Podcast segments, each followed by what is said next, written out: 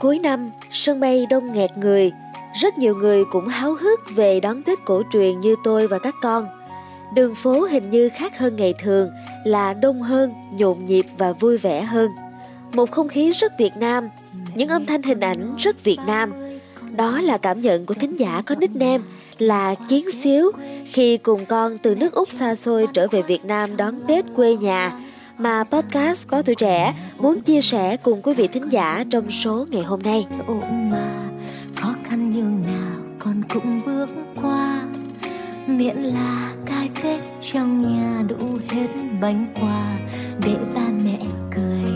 Mẹ con tôi đã về đến nhà ở quê hương mình rồi. Các con tôi rất thích được đi xe máy ngồi ôm sau lưng mẹ con gái thỏ thẻ sao con thích ở việt nam hơn úc, thân thiện và tiện nghi? Mẹ hiểu ngay ý con là thích món gì ra đường là có ngay, mọi người cũng gần gũi và sởi lởi. Đầu tôi cũng hiện lên hàng loạt món ăn quê hương mẹ có thể khiến các con chảy nước miếng, như là bánh mì kẹp thịt hè phố, phở, bún bò, cơm tấm, chả giò hay chè bưởi, chè chuối. Các con tôi được sinh ra và lớn lên ở úc một nước văn minh hiện đại khoảng cách địa lý không quá xa việt nam mang hai dòng máu việt úc các con luôn tự hào được thừa hưởng hai nền văn hóa Việt Úc đặc trưng và hài hòa vận dụng chúng ở mọi nơi. Trước khi dịch Covid-19 ập đến thì vợ chồng tôi luôn cố gắng tạo điều kiện để các con được về quê ngoại mỗi năm một lần. Ngoài việc giữ gìn tiếng Việt cho con, vợ chồng tôi luôn hướng dẫn và truyền đạt lại cho các con văn hóa ứng xử, giao tiếp, tập tục của Việt Nam và Úc. Các con cứ vậy mà lớn lên, trưởng thành trong suy nghĩ và hành động. Có lẽ nhiều gia đình Việt ngày nay sẽ thấy khác lạ khi một đứa trẻ ngồi vào bàn cơm biết mời người lớn và những người khác cùng dùng bữa với mình như nếp nhà xưa. Đặc biệt với hai đứa trẻ tiếng Việt lọng ngọng, nét mặt khá Tây, khi cất lên lời mời không khỏi làm nhiều người ngạc nhiên. Và khi người khác tỏ vẻ ngạc nhiên, hai đứa trẻ đó cũng ngạc nhiên không kém. Con là người Việt, còn đang ứng xử văn hóa Việt là chuyện bình thường mà. Thực ra ở Úc, khi vào bàn ăn, mọi người tham gia bữa ăn đó cũng vẫn mời người khác ngồi cùng bàn dùng bữa bằng cách nói giản dị Thank you and enjoy, có nghĩa là cảm ơn, ba mẹ, chủ nhà và chúc ngon miệng. Khi ăn xong, họ cũng nói cảm ơn để tỏ lòng biết ơn người đã nấu món và chuẩn bị bữa ăn cho họ. Trong văn hóa Việt Nam của mình thì người nhỏ phải mời người lớn hơn mình về cả tuổi tác và vai vế một cách lễ phép và mời từng người một rồi chào người ngang tuổi hoặc nhỏ hơn mình cùng dùng bữa.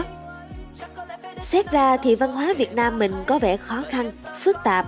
Bọn nhỏ cũng có lần thắc mắc, nhưng khi được giải thích về ý nghĩa của việc giữ tôn ti trật tự như vậy, thì các con cũng vui vẻ ứng dụng và thực hiện chỉnh chu Việc đó giờ trở thành một nếp quen không bàn cãi và vui vẻ trong gia đình nửa Việt nửa Úc của tôi.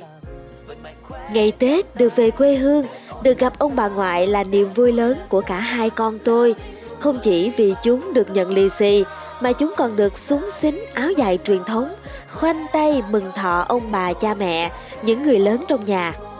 Và đặc biệt là được quay quần bên mớ lá, rổ gạo, xem mẹ cùng người lớn gói những chiếc bánh chưng, bánh tét để Tết được đầy đủ hương vị.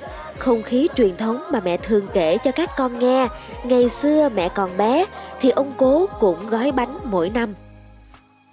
Những năm không thể về ăn Tết với gia đình ở Việt Nam thì tôi vẫn chuẩn bị một nồi bánh trên đất Úc để các con vẫn giữ được phong tục cho ngày cuối năm, giữ cái nếp nhà. Chồng tôi là người Úc chính gốc cũng rất khoái phụ vợ làm món bánh độc đáo này. Trung thu cũng là một ngày hội với các con, không chỉ mời các bạn trong cộng đồng người Việt ở Úc, các con còn lên danh sách mời các bạn Úc cùng tham dự. Chúng bảo, con muốn các bạn hiểu thêm về văn hóa Việt Nam. Giúp mẹ làm bánh trung thu, chuẩn bị lồng đèn, mâm quả đón trăng, tập diễn kịch tiểu phẩm, sự tích cây đa chú cuội, nhiệt tình của các con cũng là động lực để mẹ và ba chuẩn bị ngày hội cho các con thêm chu đáo và thú vị. Chưa bao giờ vợ chồng tôi hối tiếc trong việc gìn giữ và phát huy văn hóa Việt Nam cho các con ở đất khách quê người, mà còn hơn thế, chúng tôi rất tự hào. Để gọi là hòa nhập thì gia đình chúng tôi cũng duy trì những tập tục của người Úc. Ba dạy cho các con làm bánh damper. Đây là một loại bánh mì của thổ dân Úc. Con trai thích học thổi didgeridoo, một loại nhạc cụ đặc trưng của thổ dân Úc, được chế tác từ những cành khô bị mối đục rỗng bên trong. Người chơi nhạc cụ phải vận dụng luồng hơi thật khỏe từ bụng đẩy lên và dùng cơ mặt để điều khiển luồng hơi đó thành những âm thanh trầm bổng khi đi qua khúc cây rỗng. Bà úc cũng dạy con trai phải biết làm chủ bữa tiệc nướng BBQ thể hiện tác phong của người đàn ông trong gia đình qua từng cách điều khiển bếp BBQ ngày hôm đó.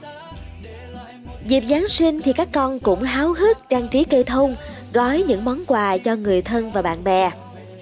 Ngày còn bé, tin vào cổ tích, các con luôn để sẵn ngoài sân cái bánh bích quy, củ cà rốt và một cốc sữa cho ông già Noel – vì chúng tin rằng ông già Noel và những chú tuần lộc đi đường xa sẽ mệt. Rồi sáng ra chạy xuống sân xem các thứ chúng tiếp đãi ông già Noel và những chú tuần lộc còn hay hết. Ông già Noel dễ thương lắm, bao giờ cũng chừa lại một ít vụn bánh quy, vài giọt sữa, một mẫu cà rốt bé xíu để coi như là chứng tích, cũng như không quên viết lại vài dòng cảm ơn bọn trẻ con. Và như vậy, có nghĩa là chúng được mở quà dưới gốc thông, cổ tích cũng có những nét văn hóa riêng. Ba Úc và mẹ Việt cùng các con giữ gìn những nét đẹp của văn hóa hai nước Việt Nam và Úc luôn là niềm vui, niềm tự hào mà các con xứng đáng được thừa hưởng. Lớn lên cùng các con thấm đẫm sắc màu đa văn hóa là một cách làm giàu thêm tâm hồn của các con, là hành trang không thể thiếu của các con trong cuộc sống. Tết trên quê hương mẹ lại đến rồi, Nồi bánh chưng bánh tét sẽ lại hồng ánh lửa ấm, mai vàng sẽ lại rực rỡ. Và các con tôi sẽ vui vẻ khoanh tay chúc ông bà ngoại cùng ba mẹ những lời yêu thương từ trái tim. Các con sẽ chúc bằng tiếng Việt, ngôn ngữ từ thuở mẹ sinh ra đời xa xôi rộng lớn nhưng ta vẫn có nơi để trở về sau mỗi chuyến đi. Điều kỳ diệu là con người ta đi xa hơn để trưởng thành hơn không quên mang theo bên cạnh hành trang nỗi nhớ gia đình. Thật là một câu chuyện cảm động và đầy ý nghĩa của ngày cuối năm. Quý thính giả chắc cũng sẽ có cùng cảm nhận như vậy đúng không nào? Hôm nay đã là ngày cuối cùng của năm quý mão rồi. Ngày mai sẽ là ngày đầu tiên của năm mới Giáp Thìn 2024. Podcast Báo Tuổi Trẻ kính chúc quý thính giả và gia đình một năm mới an khang thịnh vượng. Và trong suốt những ngày Tết, chuyên mục Đất và Người của podcast Báo Tuổi Trẻ vẫn sẽ tiếp tục mang đến với quý vị những câu chuyện đẹp. Quý thính giả hãy nhớ dành thời gian lắng nghe nha. Còn bây giờ, xin chào tạm biệt và hẹn gặp lại.